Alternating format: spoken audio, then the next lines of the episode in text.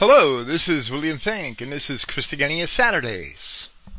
Today is Saturday, May 27th, 2017.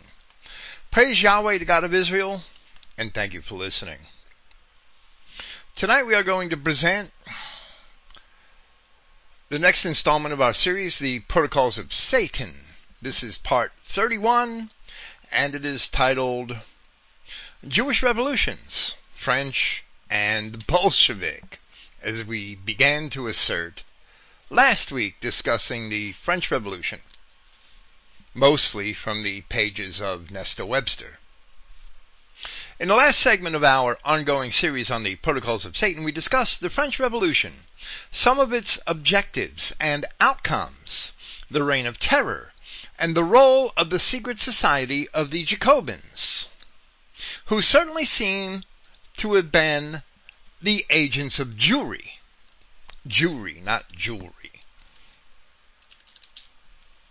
As we demonstrated, it was the Jacobins who forced the issue in the National Assembly, which gave the Jews of France full political rights.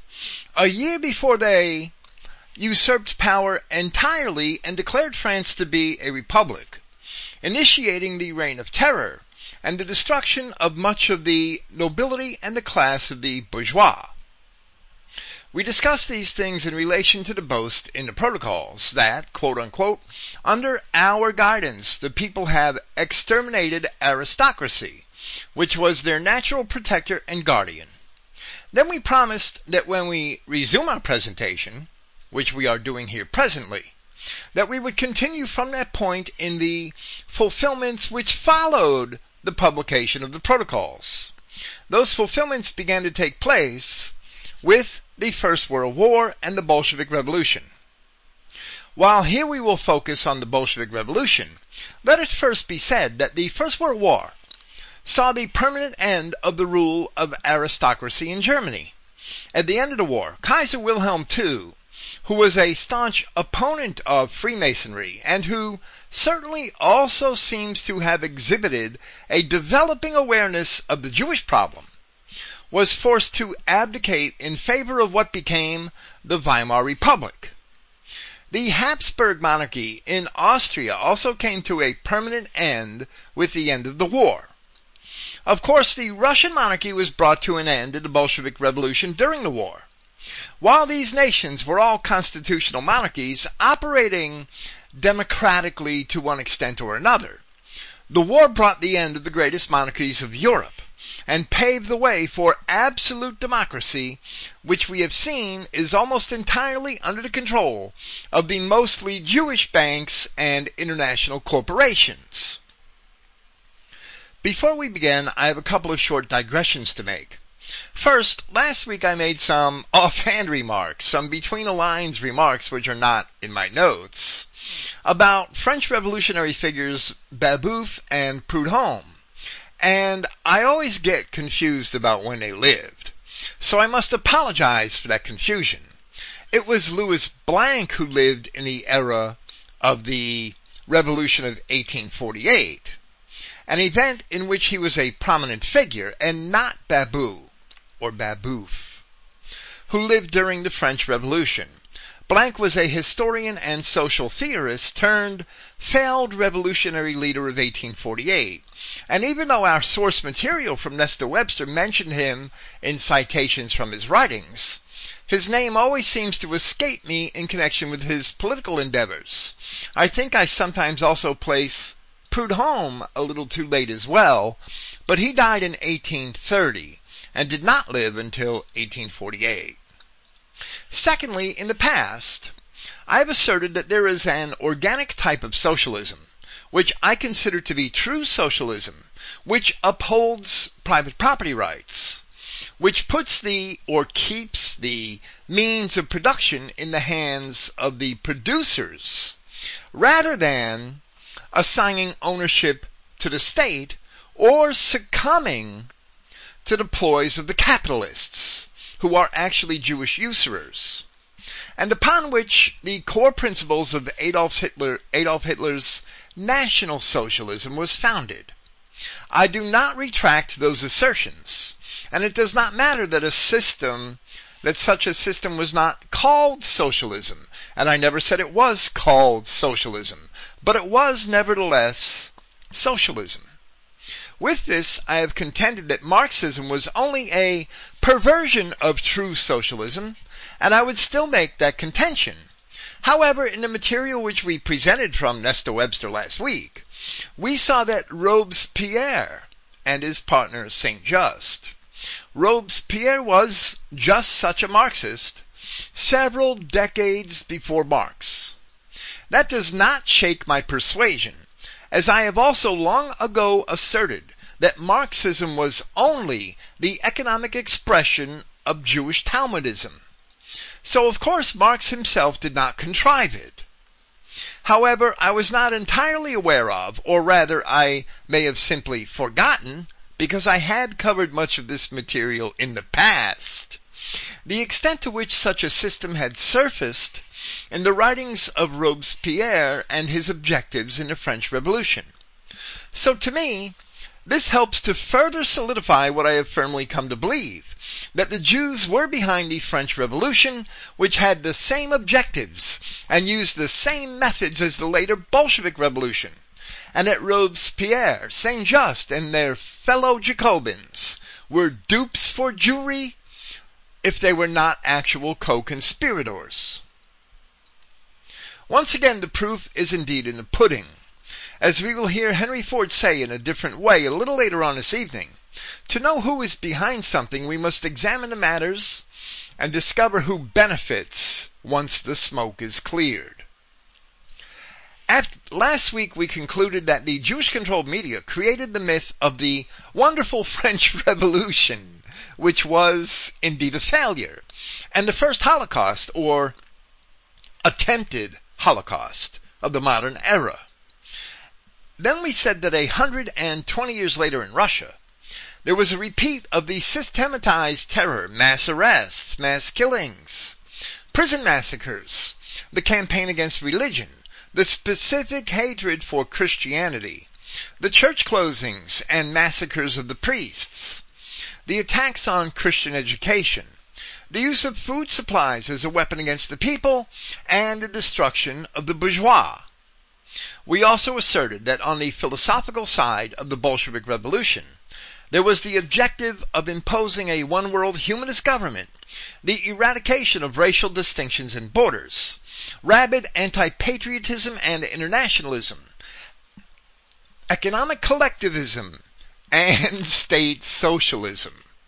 All of these things we have already seen in the French Revolution from the writings of Nesta Webster and her many sources that they were the objectives of Robespierre and Saint Just, the leaders among the Jacobins. Now to show that these same things repeated themselves in the Bolshevik Revolution, we are going to quote some original first-hand sources, contemporary to that revolution, from the diplomatic reports found in the British white paper known as Russia Number One.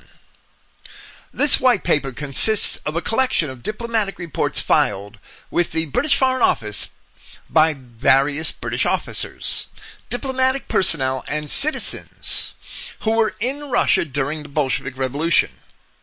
As a digression, thanks to Sword Brethren, with whom we had once done a nine-part series of podcasts on Bolshevism in Russia using the same source several years ago and Mr. Gerald Mosley, who provided a copy of the original paper document from his library.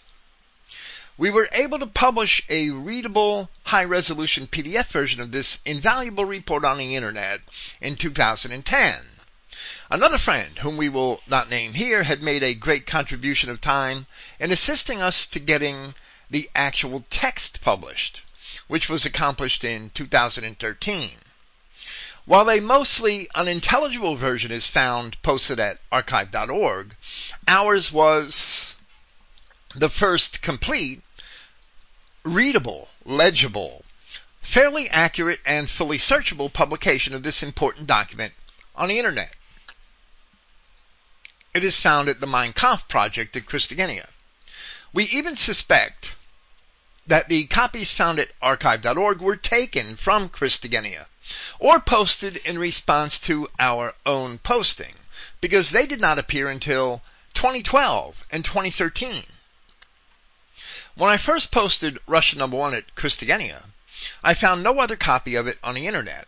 And the same is true with another U.S. government report on Bolshevism, which was also published in 1919 and first made first made available on the internet in 2011 at Christogenea, text and facsimile. But that paper is a subject for another day. We must also say that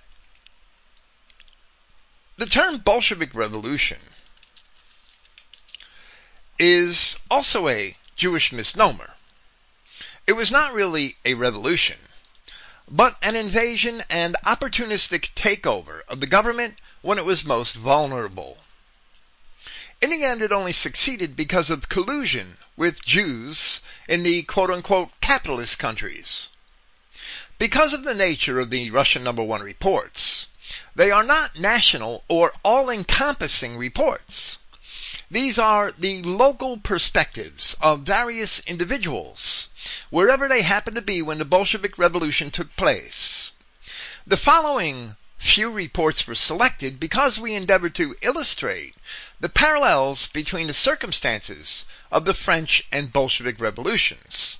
And of course, we described these circumstances in the French Revolution here in part 30 of this series, which we presented just last week.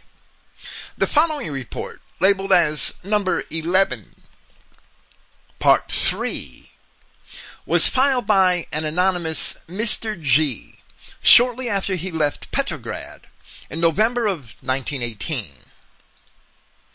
And Mr. G says that when we turn from the general aims of the Bolshevik policy to the actual situation in the big cities, as Petrograd and Moscow at the time when I left, it can be summed up in one word famine.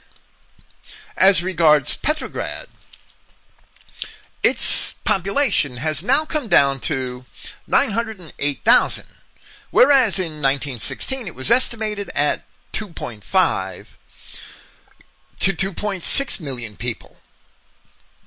Two thirds of the population have been able to escape to other parts of the country, and the one third remaining is reduced to starvation. The prices for food have risen to such an extent that all the principal commodities are out of the reach of the buyer. This is 13 months after the beginning of the October Revolution.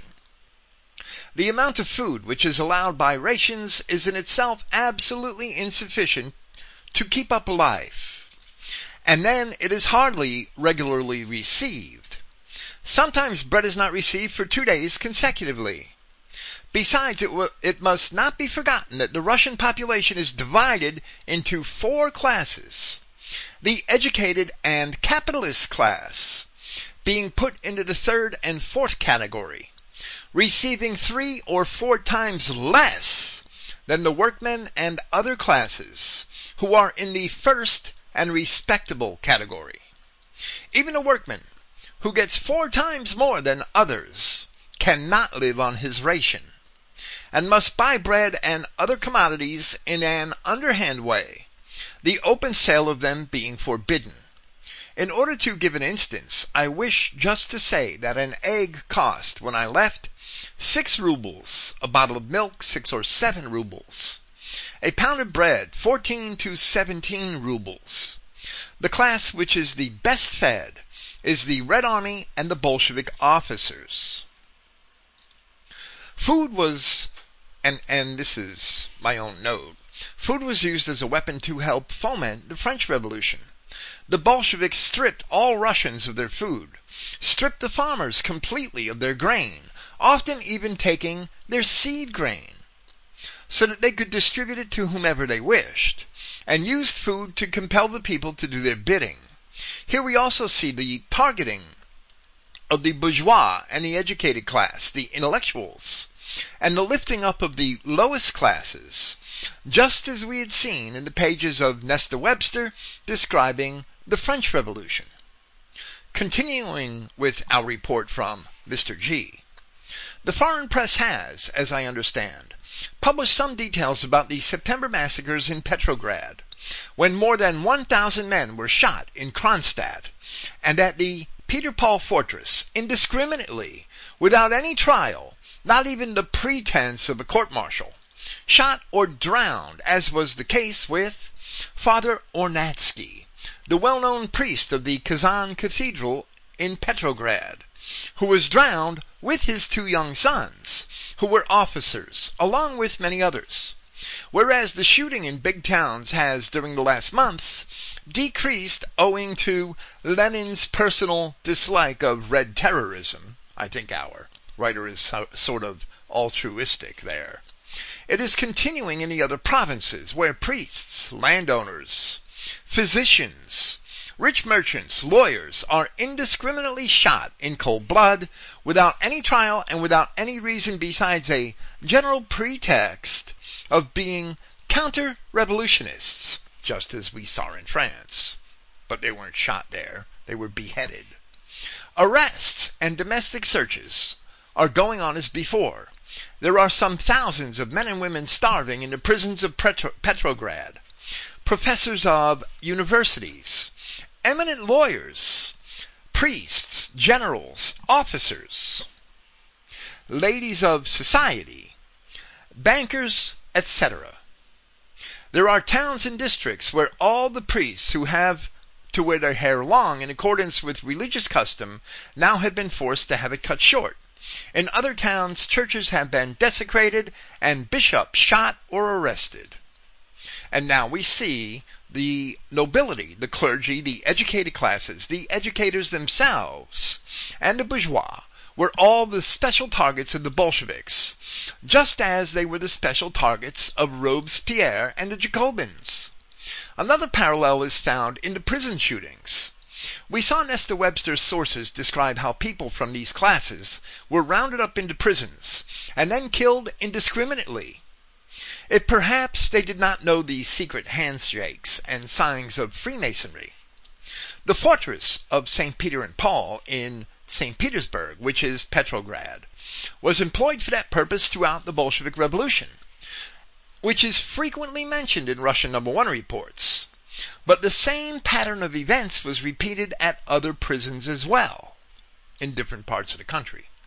Continuing with our report from Mr. G a special measure in order to complete the humiliation of the bourgeois is compulsorily forced labor, to which all the bourgeois men and women are liable, and which consists in men from 20 to 60 being sent on all sorts of jobs, discharging of coal, cleaning water closets in the soldiers' barracks, digging graves in cemeteries, removing, removing cholera-stricken patients, etc. And for the women being obliged to wash the dirty linen of the barracks or other like jobs for a month. In case of the women with delicate health and of elderly men, death from exposure or severe illness after a week or two of such labor, which is usually conducted under the most humiliating conditions, is not seldom. Under the conditions which I have outlined above, it is not astonishing that disaffection is growing, and it must be said that it is growing in all classes of the population. It is evident that the attitude of the educated classes against Bolshevism is one of impotent hatred. The news given out by Bolshevik employees that the intellectual and bourgeois classes have allied themselves with the Bolsheviks is a deliberate falsehood they only did that in America, right? It is true that thousands upon thousands of these people have been induced to work under the Bolsheviks to accept some salaried situation with the government. But in respect to the working classes, it must be borne in mind that the industrial working man has practically disappeared. Bolshevism has ruined Russian industry. The great bulk of the big factories, workshops, or mills do not work for a great many months for want of raw materials. The workmen received from the state full pay for some time, but afterwards had to choose either to return to the villages or enlist in the Red Army, and in most cases they did the latter. The small artisan is starving to death, which explains his anti-Bolshevik attitude. There remains the peasant, far away in his village, rich with paper money and bread, which he does not want to give away. But the Bolsheviks are sending armed expeditions to steal bread, which they want to feed the Red Army. The shooting of peasants every day by the Red Guards coming down for bread is an everyday feature. Revolutions have broken out, and nearly everywhere they are being quelled with blood. When we ask ourselves, who are the classes who support the Bolsheviks? The answer would be that they consist of the people who are fed and paid by the Bolsheviks, the Red Army, and the not less numerous army of paid government officials, the Jews. All of them are paid more and fed better than the population amongst whom they live. And with the present food conditions, it is not astonishing that they stick to the Bolsheviks. The Red Army and the numerous army of different commissioners have also an unlimited opportunity of plundering the peaceful population, of which they avail themselves to an extent which, in the small provincial towns in the country, is simply terrifying, and which brings around the Bolsheviks all the lowest classes of the population. On the other hand, it must not be forgotten that Bolshevism had for many years its best recruits from among the young workmen of big factories, who, as stated above, have now enlisted in the Red Army and who form the socialist nucleus of the state. The Bolsheviks were the majority socialist party in the Russian Duma for several years before the revolution. While the turn of events did not get quite as bad in France, perhaps that is only because Robespierre himself was sent to the guillotine in 1794, an event which ended his proto-Marxist designs for the Republic and may have spared millions of people. However, the pattern of things in France certainly foreshadowed these circumstances under the Bolsheviks to a great degree. In our last presentation, we saw that the French Revolution had also destroyed French industry, and that millions of workmen were left idle. The food supplies had dwindled, and much of the population was left starving. As a result of this, the Jacobins had planned on eliminating as many as two thirds of the people, a plan which Nesta Webster had documented from various contemporary sources. While such a genocide was never successfully executed in Robespierre's France, in the first 20 years of communist rule in Russia, millions of people were indeed eliminated in the process of collectivization and the organized terror famines of the 1920s and 1930s, especially in the Ukraine. Continuing with our report. All political parties, says Mr. G, are declared to be outside the pale of the law, as counter-revolutionary, and the old socialist parties, if they try to make public opposition to the Bolshevist tyranny, fare no better than the liberal parties. Especially the Socialist Revolutionary Party is subject to the most violent and bloody persecution. Under these circumstances, can it astonish anyone that public opinion, terrorized by imprisonment and numberless executions, remains dumb. And of course, the Bolsheviks were eliminating their competition as they were constantly quarreling with the Mensheviks and the other parties. Even when those party members were Jews. And very much like the Bolsheviks, the Jacobins during the, the Reign of Terror had seized absolute power of the government in France and persecuted monarchists as well as those of the other political parties, the Herbertists, the Girondins, considering that they were hostile to the revolution. Continuing again with our report, Mr. G says, that it will it must not be forgotten that the Bolsheviks had formed small committees just like the French Committee of Public Safety. The Bolsheviks had formed small committees of the so-called poorest peasants in each village, who are armed with rifles and often machine guns, and who, being representative of the proletariat, have to exercise the dictatorship of the people over the village bourgeois, making up the majority of peasants. The well-to-do peasant is thus completely excluded from any public activity and is kept terrorized by these committees, which in many cases are composed of the worst elements of the village, drunkards, ex-convicts, etc. Further, it cannot be doubted that the Russian people are worn out by the war and by the revolution and that the love of peace, which was always a permanent feature of its national character, has been enhanced and has developed itself into an attitude of dumb suffering. And the French Revolution also enlisted the scum and dregs of French society to assist its cause. In addition to the organized terror were what Nesta Webster had described as vigilantes and other self-proclaimed representatives of the Republic, who also imposed terror on the people of the countryside. The pattern of enlisting the lowest class of people to persecute others is one that the Jews have been using since the dawn of time. We find an example in Acts chapter 17 verse 5, where the Jews of Thessalonica sought to persecute Paul of Tarsus. And Luke writes that then the Jews, being jealous and taking certain wicked men from the markets, making a riot, threw the city into confusion, and coming upon the house of Jason, sought to lead them, meaning Paul and his companions, before the people. But the Bolsheviks were somewhat more sophisticated. To start their revolution, they employed mercenaries from among both the Chinese and the Latvians who were both enemies of the Russians. Once they obtained a hold over sufficient of the Russian people, they enlisted them through methods of reward in food or clemency, or some comfortable position, or through extortion of one form or another into joining the Bolshevik cause.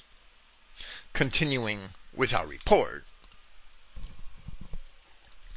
The impartial reader of the Bolshevist press and it must be taken into consideration that there does not exist any press, with the exception of the official one, now in Russia, can read in these official papers every day articles and information about local revolts, which happen daily in various parts of the country. Mostly villages where peasants rise in an, in an entirely unorganized way against the power of the Soviet. In the second part of November, such revolts have taken place in nearly all the districts of the government of Moscow and were suppressed mercilessly by the Red Army, composed to a considerable degree of Chinese and Letts, or Latvians. As regards food distribution, it is admitted even by the Bolsheviks that in no department of government there is so much corruption as among the numberless officials who control the food administration. The organization of the food distribution is, of course, mainly governed by the fact that there is scarcely any food to be distributed. Russian industry is dead for the moment, and the Russian industrial workman has ceased to exist as a class for the time being. It is an extremely curious feature of the Russian Revolution that a movement which has proclaimed itself as social and democratic has achieved in the first instance total destruction of those social groups on which a social democratic organization is mainly based, the class of the industrial workmen. All factories, all the important ones, with the few exceptions of those who are still engaged on munition work, are stopped, and the industrial workman had either to return to the village with which he had more ties in common, or to enlist in the Red Army. The younger generation of workmen, aged 19 to 26 years, have to a great extent chosen the second alternative, and it is they who form the Bolshevik nucleus of the Red Army. To speak of the growing success of the management of industrial concerns by Soviet is an absolute misrepresentation. It would be sufficient in order to disprove this statement to cite the instance of the most important factories and works in Petrograd, Moscow, and Nizhny, where factories which engaged usually many thousands occupy now a few hundred men. As regards Petrograd, the number of executions is usually taken at 1300, though the Bolshevik admitted only 500. But then they do not take into account many hundreds of officers, former civil servants, and private individuals who were shot in Kronstadt and, and in the Peter and Paul fortress in Petrograd without any special order from the central authorities by the discretion of the local Soviet. 400 were shot during one night in Kronstadt alone. Three big graves were dug in the courtyard and the 400 placed before that then they were shot one after another. The Extraordinary Commission of Petrograd had, on the orders of the day, one of their sittings, the day of one of their sittings, the question of the application of torture. It is common knowledge that the unfortunate Jewish student who killed Britadsky was tortured three or four times before his execution. The Obukhov works were, in their majority, supporters of the Social Revolutionary Party or of other moderate socialist organizations. They summoned a meeting of the workmen at which, by an overwhelming majority, a resolution was carried insisting upon the Bolsheviks putting an end to the Civil War and reconstructing the government on lines which would admit the participation of all socialistic parties. The Bolsheviks answered with a general lockout of the workmen and the closing of the Obukhov works. The population is everywhere divided into four classes for purposes of rationing. The middle and parasitic classes, being in the third or fourth divisions, getting one quarter or one eighth of the rations accorded to the workmen and the clerks, but even these rations remain mostly on paper, as there is not enough food to give them. And Robespierre had also perceived the middle class as being a parasitic class. In every way, the first Bolshevik revolution was the Jacobin reign of terror in France. It just wasn't as efficient, and it was a failure. But the Jews would not repeat the same mistakes in Russia. In any event, the boast of the protocols in this regard in relation to the past is demonstrably true. And within 20 years of their publication, the same plan was executed once again in Russia, with far greater efficiency and far greater success. Well, this particular report from Russia number one was fairly well balanced and complete in its presentation of all of the aspects of the revolution which we are presently discussing. Many of the other reports from various places in Russia corroborate it independently, and when they are compiled, this report is fully corroborated in every way. We will only have the time to present a few of those here. The following is a Shorter report from one Mr. Alston to Earl Curzon. It is listed as number 26 in Russia number 1. It was filed by telegraph from Vladivostok, Russia on January 23, 1919. Two or three months after Mr. G's report, perhaps a little over two months later.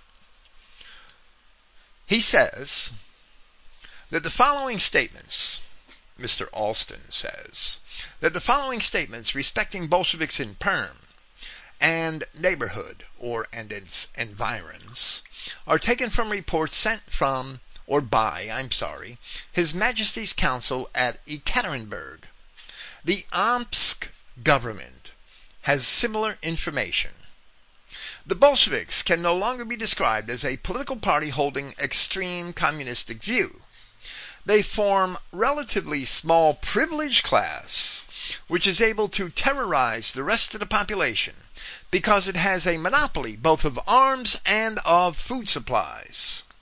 This class consists chiefly of workmen and soldiers, and included a large non-Russian element, such as Letts or Latvians, and Estonians and Jews. The later are specifically numerous in higher posts. Members of this class are allowed complete license and commit crimes against other sections of society. The army is well disciplined, as a most strict system especially is applied to it. It is generally said that officers are forced to serve because their families are detained as hostages.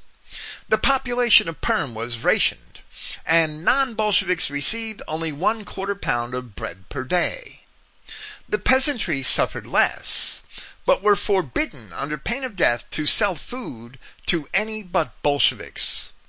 The churches were closed, for many priests were killed and a bishop was buried alive. This and other barbarous punishments, such as dipping people in rivers till they were frozen to death. Those condemned to be shot were let out several times and fired at with blank cartridges, never knowing when the real execution would take place. Many other atrocities are reported. The Bolsheviks apparently were guilty of wholesale murder in Perm, and it is certain that they had begun to operate a plan of systematic extermination. On a lamp above a building were the words, Only those who fight shall eat. And speaking of Omsk, which was mentioned here, report number 47, filed by General Knox on March 2, 1919, said in part that in the near future the Bolsheviks intend closing all the churches. Three priests were recently drowned by the Reds in Osa. And another report, number 49, detailing events which took place in Perm and Omsk, and filed by one Sir C. Eliot on March 5, 1919, said in part that murders were frequently preceded by tortures and acts of cruelty. Laborers at Omsk, before being shot, were flogged and beaten with butts of rifles and pieces of iron in order to extract evidence. Victims were frequently forced to dig their own graves. Sometimes executioners placed them facing a wall and fired several revolver shots from behind them, near their ears, killing them after considerable interval. Persons who survived this gave evidence. In other words, that's where these reports came from. In France, a certain percentage of the proletariat were also killed, ostensibly those who supported the monarchy or had right-wing sympathies. As we shall see shortly from the pages of the International Jew, the only proletariat the Bolsheviks really represented was a proletariat of the Jews. Continuing with this particular report from Sir Eliot, girls, aged women, and women enceintes, or pregnant women, were amongst victims. A case of Miss Bakuyeva is an example. In December 1918, this lady, aged 19, was accused of espionage and tortured by being slowly pierced 13 times in the same wound by a bayonet. She was afterwards found by peasants still alive, is now nearly cured, and has herself related her sufferings to us. Bolsheviks Bolshevists vented violent hatred on church and clergy, pillaged monasteries such as Bilogorod and Bilogorsky, turned churches into meeting places and workshops, persecuted and murdered priests and monks. Of 300 priests in liberated parts of Perm diocese, 46 were killed by Bolshevists. I'm sure the rest were probably killed down the road. Many similar reports are found throughout the pages of Russia number one, including those which report the murders of the Romanovs, the Russian royal family. We will not repeat them here. We will only conclude that without a doubt, the French and Bolshevik revolutions had the same objectives, the same underlying philosophy, and were orchestrated by the same people in the French Revolution, they remained in the shadows, But in the Bolshevik Revolution, they assumed all of the leading roles, even if many of them hid by, behind pseudonyms and pretended not to be Jews. Now we shall continue with the protocols. And the very next portion of protocol number three, from the text of Boris Brasol's publication, The Protocols and World Revolution. Excuse me. Protocol number three. We, on the contrary, are concerned in the opposite, in the degeneration of the goys. Our power lies in the chronic malnutrition and in the weakness of the worker, because through this he falls under our power and is unable to find either strength or energy to combat it. And we just saw this in the Russian number one reports. We just saw this tactic of using food in order to control the masses and to get them to fight on your side. I shouldn't have to repeat anything to prove this portion of the protocols is exactly what the Jews did in Russia. Hunger gives to capital greater power over the worker than the legal authority of the sovereign ever gave to the aristocracy. Through misery and the resulting jealous hatred, we manipulate the mob and crush those who stand in our way. Just as all those idle workers, as we have just seen described, joined the Red Army because that was the only way that they would be assured food. So they willingly signed right up with the Bolsheviks so that they could feed their bellies. When the time comes for our universal ruler to be crowned, the same hands will sweep away everything which may be an obstacle in our way. In other words, they will use the same hungry Goyim to assure their ultimate victory. And of course, looking at the state of our own people today, it's very believable that they would be effective at doing just that. They just haven't needed to do it here in this country yet. Some of these aspects of the protocols have already been included in these discussions from the French and Bolshevik revolutions. We need not repeat them. Now, in order to further demonstrate the veracity of this part of the Jewish plan for world domination, we are going to present an article from the International Jew titled Jewish Testimony in Favor of Bolshevism.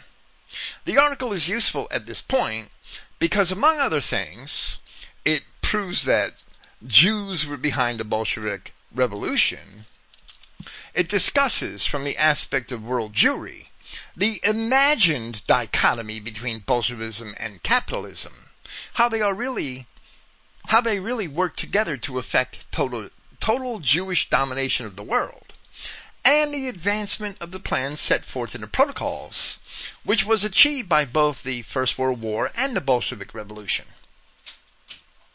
The article is prefaced with excerpts from another Jewish article that ran in a publication called the American Hebrew, which is, of course, another Jewish misnomer, and our article from the Dearborn Independent addresses, for the most part, this article from the I hate to call it this, the, the American Hebrew newspaper. It's not American and it's certainly not Hebrew.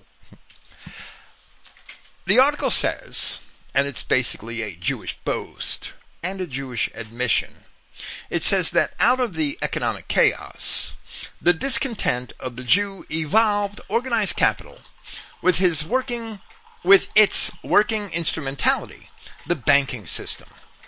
One of the impressive phenomena of the impressive time, and yes, that's their redundancy, is the revolt of the Jew against the Frankenstein, which his own mind conceived and his own hand fashioned. That achievement, meaning the Russian Bolshevik Revolution, and that's a note from the editors of the Dearborn Independent, that achievement destined to figure in history as the overshadowing result of the World War was largely the outcome of Jewish thinking, of Jewish discontent, of Jewish effort to reconstruct what Jewish idealism and Jewish discontent have so powerfully contributed to accomplish in Russia. And this is a 1920 admission by a Jewish publication that the Jews were behind the Bolshevik Revolution. The same historic qualities of the Jewish mind and heart are tending to promote in other countries.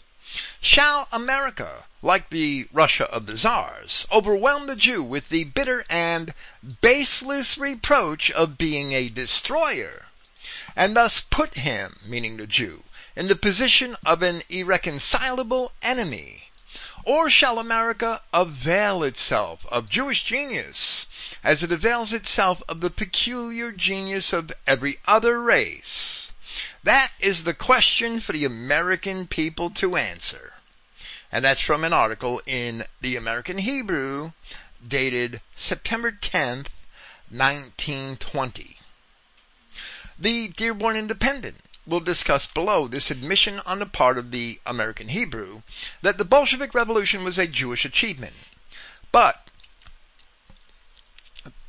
before we begin, we shall only comment that this entire attitude projected by the American Hebrew is premised upon several big lies at which the Jews are expert. The Jew did not create modern European civilization. For the most part, the medieval Christian would have nothing to do with usury. Capitalism is organized usury, and being an anti-Christian concept, it was left to the Jew. When greedy members of the nobility thought to profit more greatly from the Jews, capitalism eventually prevailed. The old systems were not necessarily chaotic, they were only chaotic to Jews. They were organized in a way which benefited the common people in each locality over the Jew who had no easy control. The Jew only organizes usury-based economies for his own benefit, never for the benefit of mankind in general. Now to commence with our article, which was published in the Dearborn Independent on October 2nd, 1920. It begins by answering the assertions in the American Hebrew. Jewish testimony in favor of Bolshevism. The American people will answer that question. And their answer will be against the disruptive genius of dissatisfied Jews.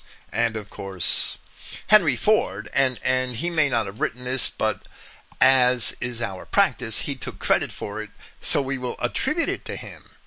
Henry Ford was had too great of an opinion of the American people, evidently, because they have been whores for the Jew.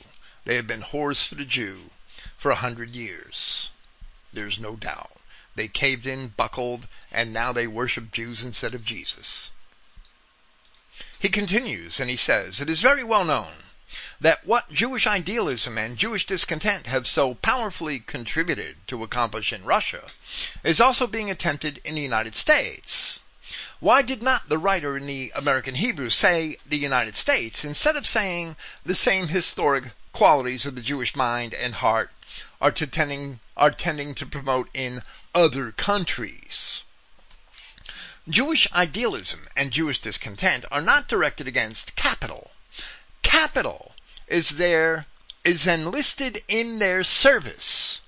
The only governmental order the Jewish effort is directed against is Gentile governmental order, and the only capital it attacks is Gentile capital.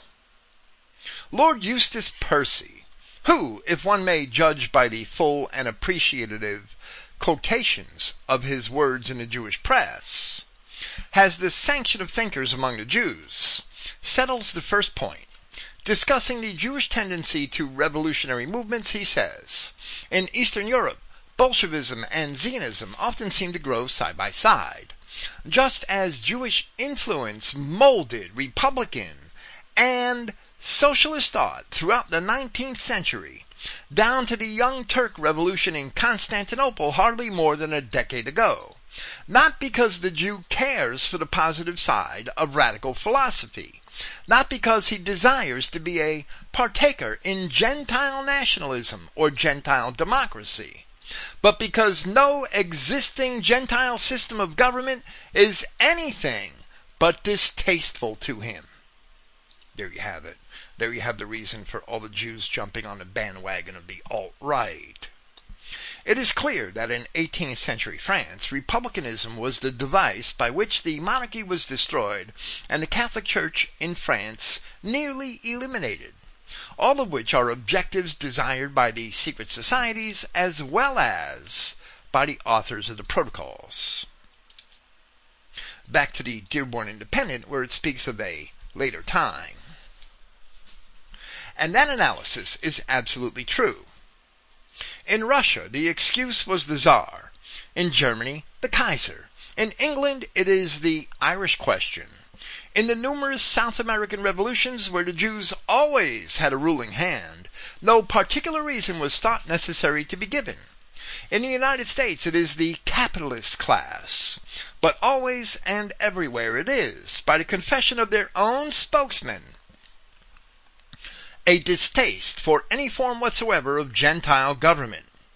The Jew believes that the world is by his is his by right, and he wants to collect his own. And the speediest way of doing so is the destruction of order by revolution, a destruction which is made possible by long a long and clever campaign of loose and destructive ideas. The Jew does believe that the world is his by right. In Luke chapter 4, speaking of Yahshua Christ, we read, And the devil, taking him up into a high mountain, showed unto him all the kingdoms of the world in a moment of time. And the devil said unto him, All this power will I give thee, and the glory of them, for that is delivered unto me, and to whomsoever I will give it, I will. If thou therefore wilt worship me, all shall be thine. And Jesus answered him and said unto him, Get behind me, Satan, for it is written, Thou shalt worship the Lord thy God, and him only shalt thou serve. Demonstrably. Demonstrably. That's kind of like a, a pun. That devil was also a Jew, and certainly did believe that the world was his by right. Now the assertion is codified in the Talmud. Returning to our source, as to the second point, every reader can verify the fact from his own experience. Let him recall to his mind the capitalists who have been held up to public scorn in the Jew controlled press of the United States. And whom does he find them to be? Whose forms have you seen caricatured with the dollar mark in Hearst's newspapers? Are they Seligman, Kahn, Warburg, Schiff, Kuhn, Loeb and Company, or any of the others? No, these are Jewish bankers. The attack is never made on them. The names made most familiar to you by newspaper denunciation are the names of Gentile industrial and banking leaders, and Gentile leaders only, the principal ones being Morgan and Rockefeller. And I must make a note here. We must understand that many people today are persuaded that both Rockefeller and Morgan were also Jews. But they were not considered Jews in their own time. And Henry Ford certainly did not consider them to be Jews. So whether they are truly Jews or not is irrelevant to Mr. Ford. He did not consider them to be Jews, and it was they who were constantly derided by the Jewish newspapers, while the Jewish bankers and industrialists always got a free ride. That's the point that Henry Ford is making here. Continuing with the Dearborn Independent, It is a well known fact that during the French Commune, when men of wealth suffered severe losses in property, the Jewish Rothschilds were not injured to the extent of one penny's worth.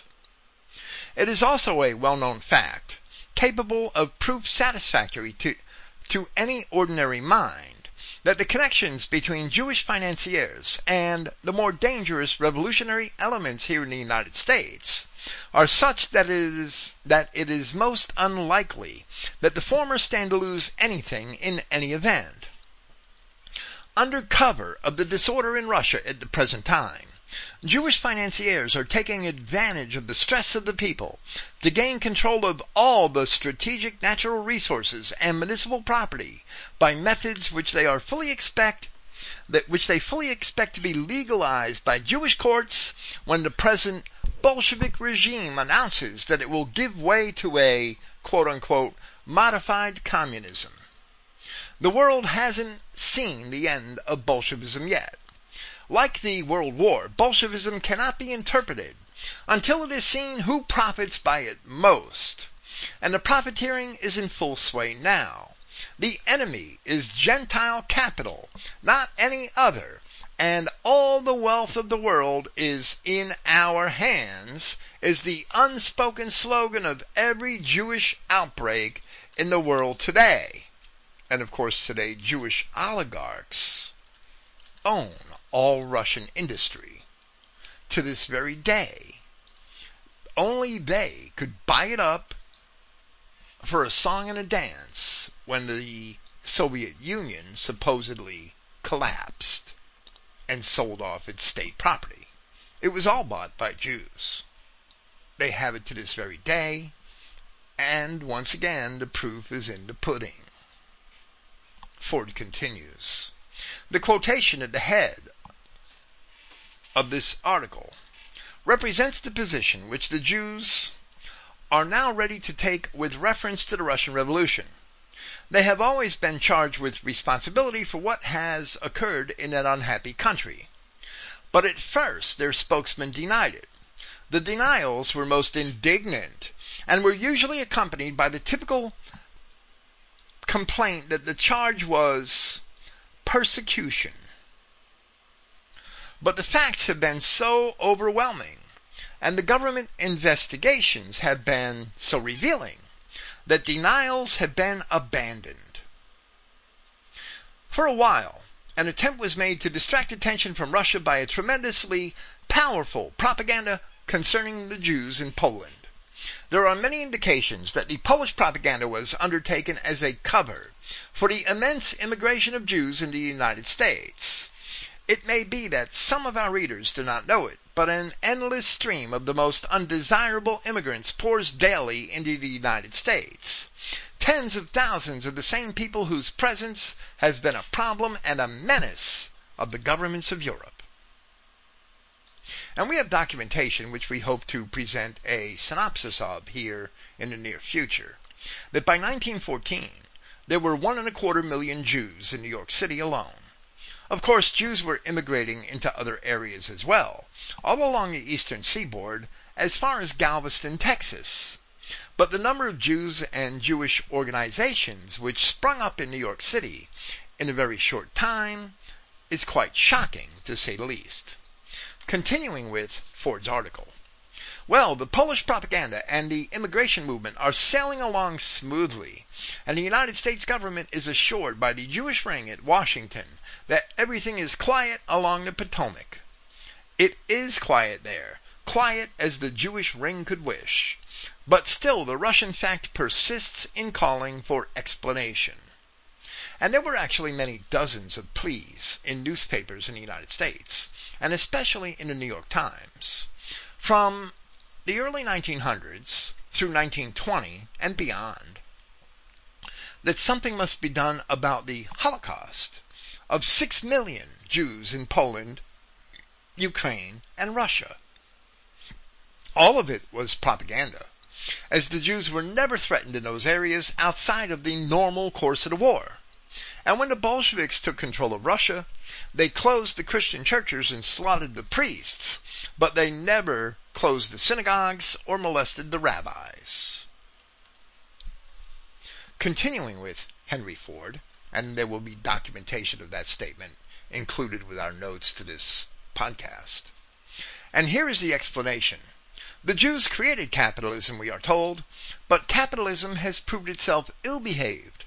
So now the Jewish creators are going to destroy their creation. They have done so in Russia. And now will the American people be good and let their Jewish benefactors do the same in America? That is the new explanation. And typically Jewish again. It is coupled with a proposal for the United States and a threat. If America refuses this particular service of the Jew, we put him in a position of an irreconcilable enemy. See the quotation at the head of this article, referring to the American Hebrew. But the Jews have not destroyed capitalism in Russia. When Lenin and Trotsky make their farewell bow and retire under the protective influence of the Jewish capitalists of the world, it will be seen that only Gentile or Russian capital has been destroyed, and that Jewish capital has been enthroned. What is the record? Documents printed by the United States government contain this letter. Please note the date, the Jewish banker, and the Jewish names. Stockholm, September 21st, 1917. To Mr. Raphael Scholan. Dear Comrade, the banking house, M. Warburg, opened an account for the enterprise of Comrade Trotsky upon receipt of a telegram from the chairman of the Rhine Westphalian Syndicate. A lawyer, probably Mr. Kestroff, obtained ammunition and organized the transportation of the same, together with that of the money, to whom the sum demanded by Comrade Trotsky is to be handed. Fraternal greetings, and it's signed with only one name, Furstenberg. Ford continues and he says that long before that, an American Jewish financier was supplying the funds which carried revolutionary propaganda to thousands of Russian prisoners of war in Japanese camps. It is sometimes said, by way of explaining the Bolshevik movement, that it was financed from Germany, a fact which was seized upon to supply war propaganda. It is true that part of the money came from Germany. It is true that part of the money came from the United States. It is the whole truth that Jewish finance in all the countries was interested in Bolshevism as an all Jewish investment. For the whole period of the war, the Jewish World Program was cloaked under this or that national name, the blame being laid on the Germans by the Allies, and on the Allies by the Germans, and the people kept in ignorance of who the real personages were. It was stated by a French official that two millions of money was contributed by one Jewish banker alone. When Trotsky left the United States to fulfill his appointed task, he was released from arrest at Halifax. Upon request of the United States, and everyone knows who constituted the war government of the United States, led by the Jew Edward Mandell House. The conclusion, when all the facts are considered, is irresistible that the Bolshevik Revolution was a carefully groomed investment on the part of international Jewish finance. It is easy to understand then why the same forces would like to introduce it to the United States. The real struggle in this country is not between labor and capital. The real struggle is between Jewish capital and Gentile capital. With the IWW leaders, the labor union which is still in prominent operation, the industrial workers of the world, the socialist leaders, the red leaders, and the labor leaders almost a unit on the side of the Jewish capitalists. Again recall which financiers these men attacked most. You cannot recall a single Jewish name. The main purpose in these two articles, however, is to introduce the Jewish testimony which exists as to the Jewish nature of Bolshevism.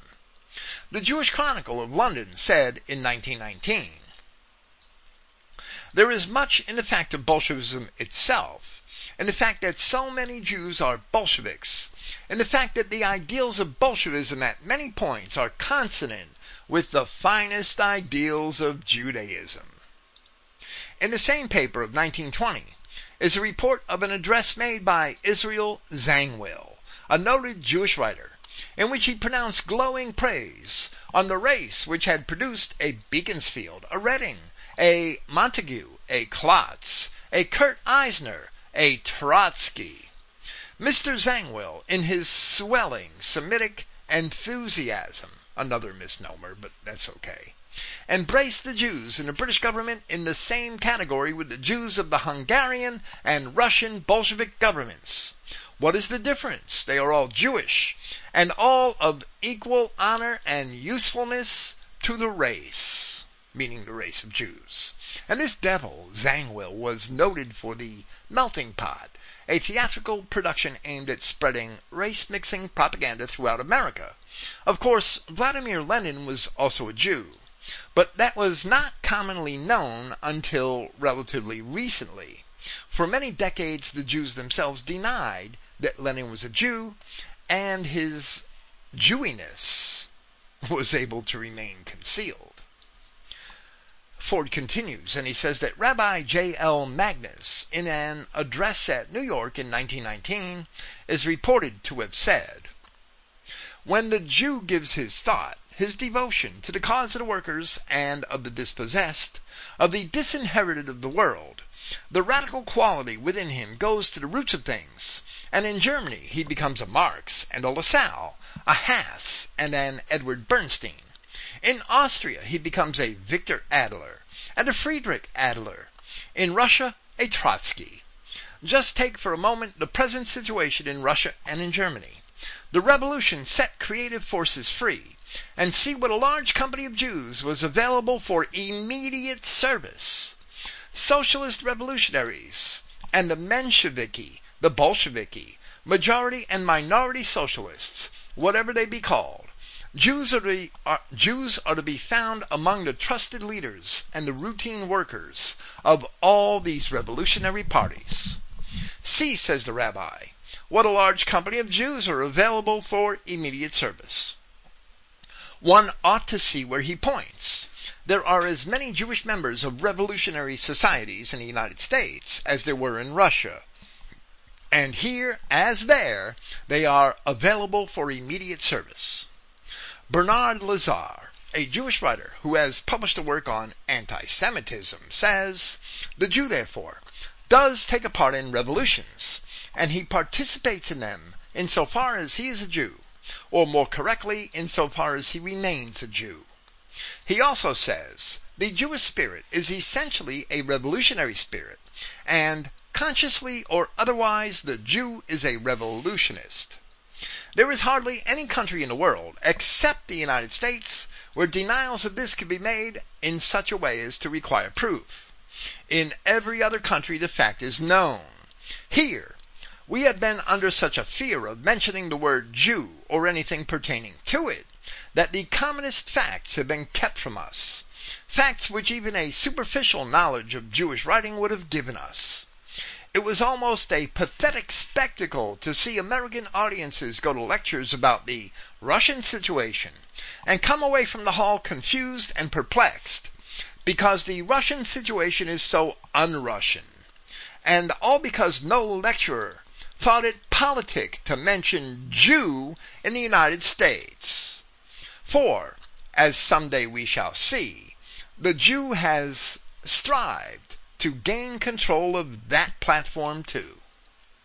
Not only do the literary lights of Jewry acknowledge the Jew's propensity to revolution generally, and his responsibility for the Russian situation particularly, but the lower lights have also a very clear idea about it. The Jew in the midst of the revolution is conscious that somehow he is advancing the cause of Israel. And of course, that too is a misnomer. He may be a bad Jew in the synagogue sense, but he is enough of a Jew to be willing to do anything that would advance the prestige of Israel. Unfortunately, Ford did not understand that the Jews were not Israel, even though he did make the statement once. And he says that race is stronger than religion in Jewry.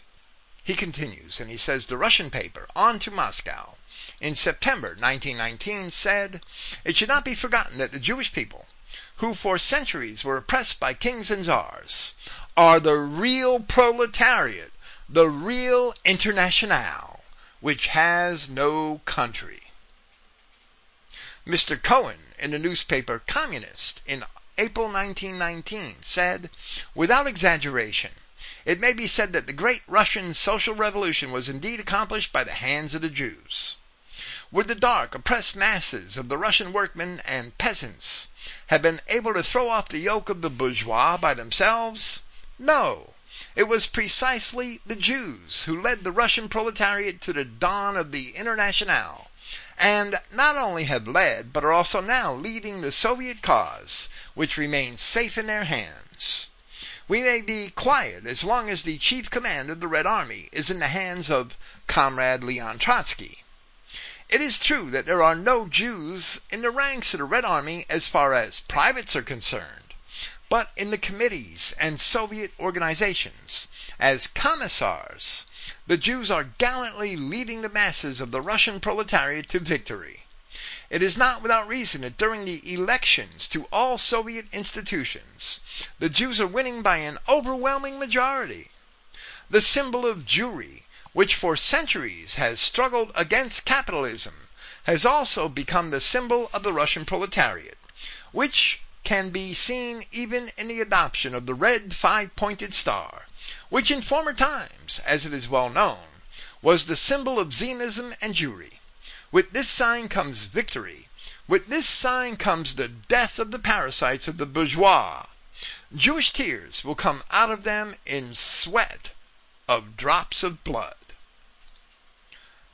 Ford says that this confession, or rather boast, is remarkable for its completeness. And we must add that the remark may have been found in the protocols, as all these remarks are worthy of such inclusion, or actually reflect things actually already found in them. And Ford continues, and he says that the Jews, says Mr. Cohen, are in control of the Russian masses. The Russian masses who have never risen at all who only know that a minority, like the Tsar's minority, is in control at the seat of government. The Jews are not in the Red Army, Mr. Cohen informs us. That is, in the ranks where the actual fighting is done. And this is strictly in line with the protocols. The strategy of the world program is to set Gentiles to kill Gentiles. This was the Jewish boast during the various French social disasters that so many Frenchmen had been set killing each other. So we see Henry Ford made a connection of Bolshevism to the French revolutions, even if it is not so explicit. He continues where, he, where we are certain he has typically underestimated the number of Jews in the world, in spite of the fact that 38 million people are believed to have died in the First World War. But the Jews, uh, I'm sorry, I'm trying to skip a paragraph. In the world war just past, there are as many Gentiles killed by Gentiles as there are Jews in the world. It was a great victory for Israel, and I hate calling it that, I'm sorry. The Jews are far from Israel. Jewish tears will come out of them in sweat of drops of blood. But the Jews are in the places of control and safety, says Mr. Cohen, and he is absolutely right about it. The wonder is that he was so honest as to say it. As to the election, so called, at which the Jews are so unanimously chosen, the literature of Bolshevism is very explicit. Those who voted against the Jewish candidates were adjudged enemies of the revolution and executed. It did not require many executions at a voting place to make all the elections unanimous. Mr. Cohen is especially instructive on the significance of the red star, the five-pointed emblem of Bolshevism. The symbol of Jewry, he says, has also become the symbol of the Russian proletariat. The Star of David, the Jewish national emblem, is a six-pointed star, formed by two triangles, one standing on its base and the other on its apex. Deprived of their baselines, these triangles approximate the familiar Masonic emblem of the square and compass. It is this Star of David, of which a Jewish observer in Palestine remarks that there are so few among the graves of the British soldiers who won Palestine in the recent war, most of the signs of the familiar wooden cross. These crosses are now reported to be objectionable to the new rulers of Palestine because they are so plainly in view of the visitor who approaches the new Jewish university. As in Soviet Russia, so in Palestine, not many Jews laid down their lives for the cause. There were plenty of Gentiles for that purpose. As the Jew is a past master in the art of symbolism, it may not be without significance that the Bolshevik star has one point less than the Star of David. For there is still one point to be filled in the world program as outlined in the protocols. And that is the enthronement of quote unquote our leader. When he comes, the world autocrat for whom the whole program is framed, the sixth point may be added. And we had just read in protocol number three, where it says that when the time comes for our universal ruler to be crowned, the same hands will sweep away everything which may be an obstacle in our way, referring to those Goyim cannon fodder. Continuing with Henry Ford. The five points of the star, now apparently assured, are the purse, the press, the peerage, the Palestine, and proletarianism. The sixth point will be the Prince of Israel. So every point begins with a P, and there's P all over it. That's my pun. It is very hard to say. It is hard to believe. But Mr. Cohen has said it, and revolutions, especially since the French Revolution, confirm it, that with this sign comes the death of the parasites of the bourgeois. Jewish tears will come out of them in sweat of drops of blood. The bourgeois as the protocols say, are always Gentile. Again, Ford makes the connection between the Bolshevik and French revolutions. And he continues, and he says the common counterargument to the invincible fact of the Jewish character of the Russian Revolution, an argument which is destined to disappear now that Jewish acknowledgement is coming thick and fast, is that the Jews in Russia suffer too. How can we favor a movement which makes our own people suffer? Is the argument put up to the Gentile. Well, the fact is this they are favoring that movement. Today, this very moment, the Bolshevik government is receiving money from Jewish financiers in Europe, and if in Europe, then of course from the international Jewish bankers in America also. That is one fact. Another is this the Jews of Russia are not suffering to anywhere near the extent we are told by the propagandists. It is now a fact admitted by Jews themselves that upon the first sweep of the Bolshevists across Poland, the Polish Jews were friendly with the invaders and helped them. The fact was explained by American Jews in this manner. Since Bolshevism came to Russia, the condition of the Jews there has greatly improved. Therefore, the Polish Jews were friendly. And it is true, the condition of Russian Jews is good. One reason is they have Russia. Everything there belongs to them. The other reason is that the Jews of Russia are the only ones receiving help there today. Did that second statement ever strike you as significant? Only the Jews of Russia have food and money sent to them. It is one form, of course, of the support which the Jewish world is giving Bolshevism. But if the suffering among the Jews is what the propagandists say it is, what must it be among the Russians? Yet no one is sending food or money to them.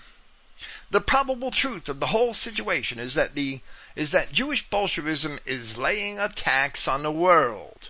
And time any time it may be required, there is plenty of evidence as to the good condition of the Jews in Russia. They have all there is. Another source of confusion is revealed in a question. How can Jewish capitalists support Bolshevism when Bolshevism is against capitalism?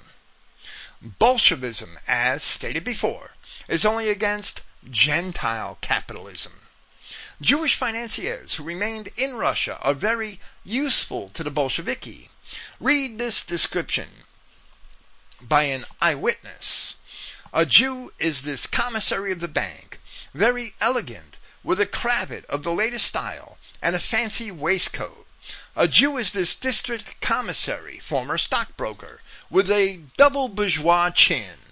Again, a Jew, this inspector of taxes. He understands perfectly how to squeeze the bourgeois. These agents of Jewry are still there. Other agents are among the Russians who fled, getting their lands away from them on mortgage loans. When the curtain lifts, most of the choice real estate will be found to have passed into Jewish control by perfectly quote unquote legal means. That is one answer to the question why the Jew capitalists support Bolshevism. The Red Revolution is the greatest speculative event of human history.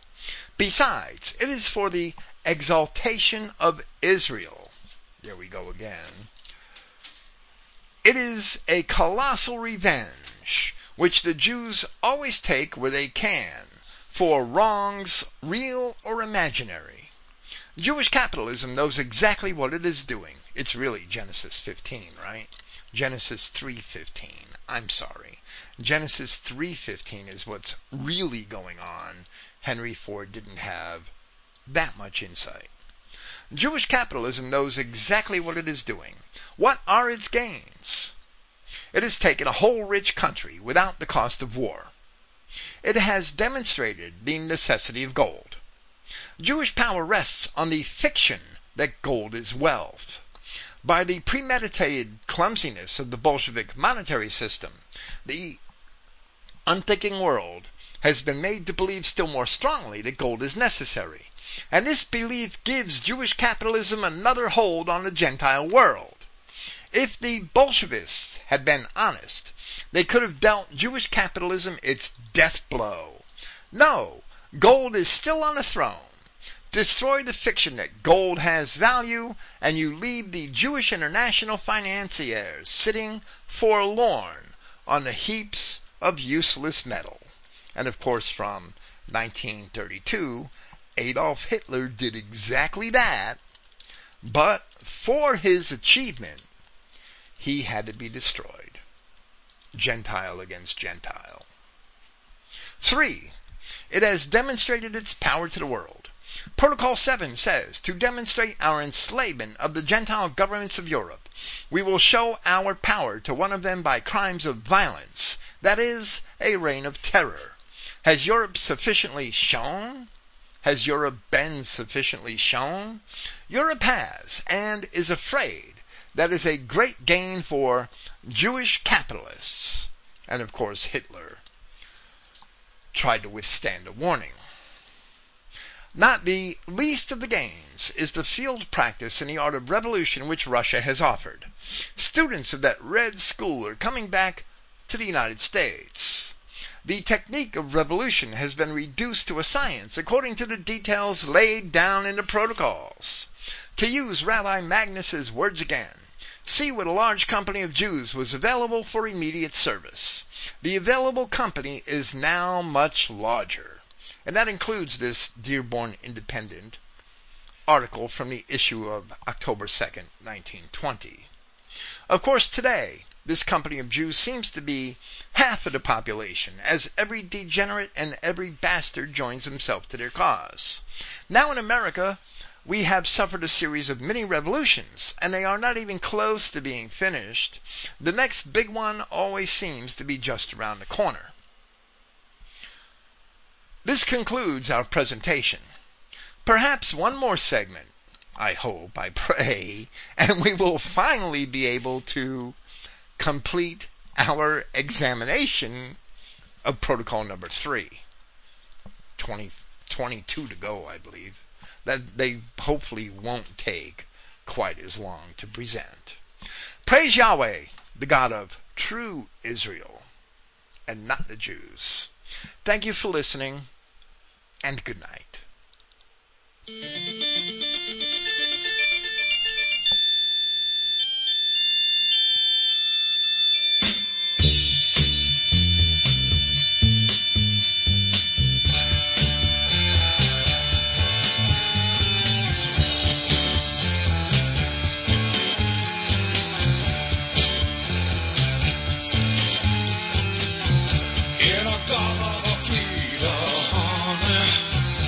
Don't you know that I'm loving you? In a god of a Vita, baby. Don't you know that I'll always be true?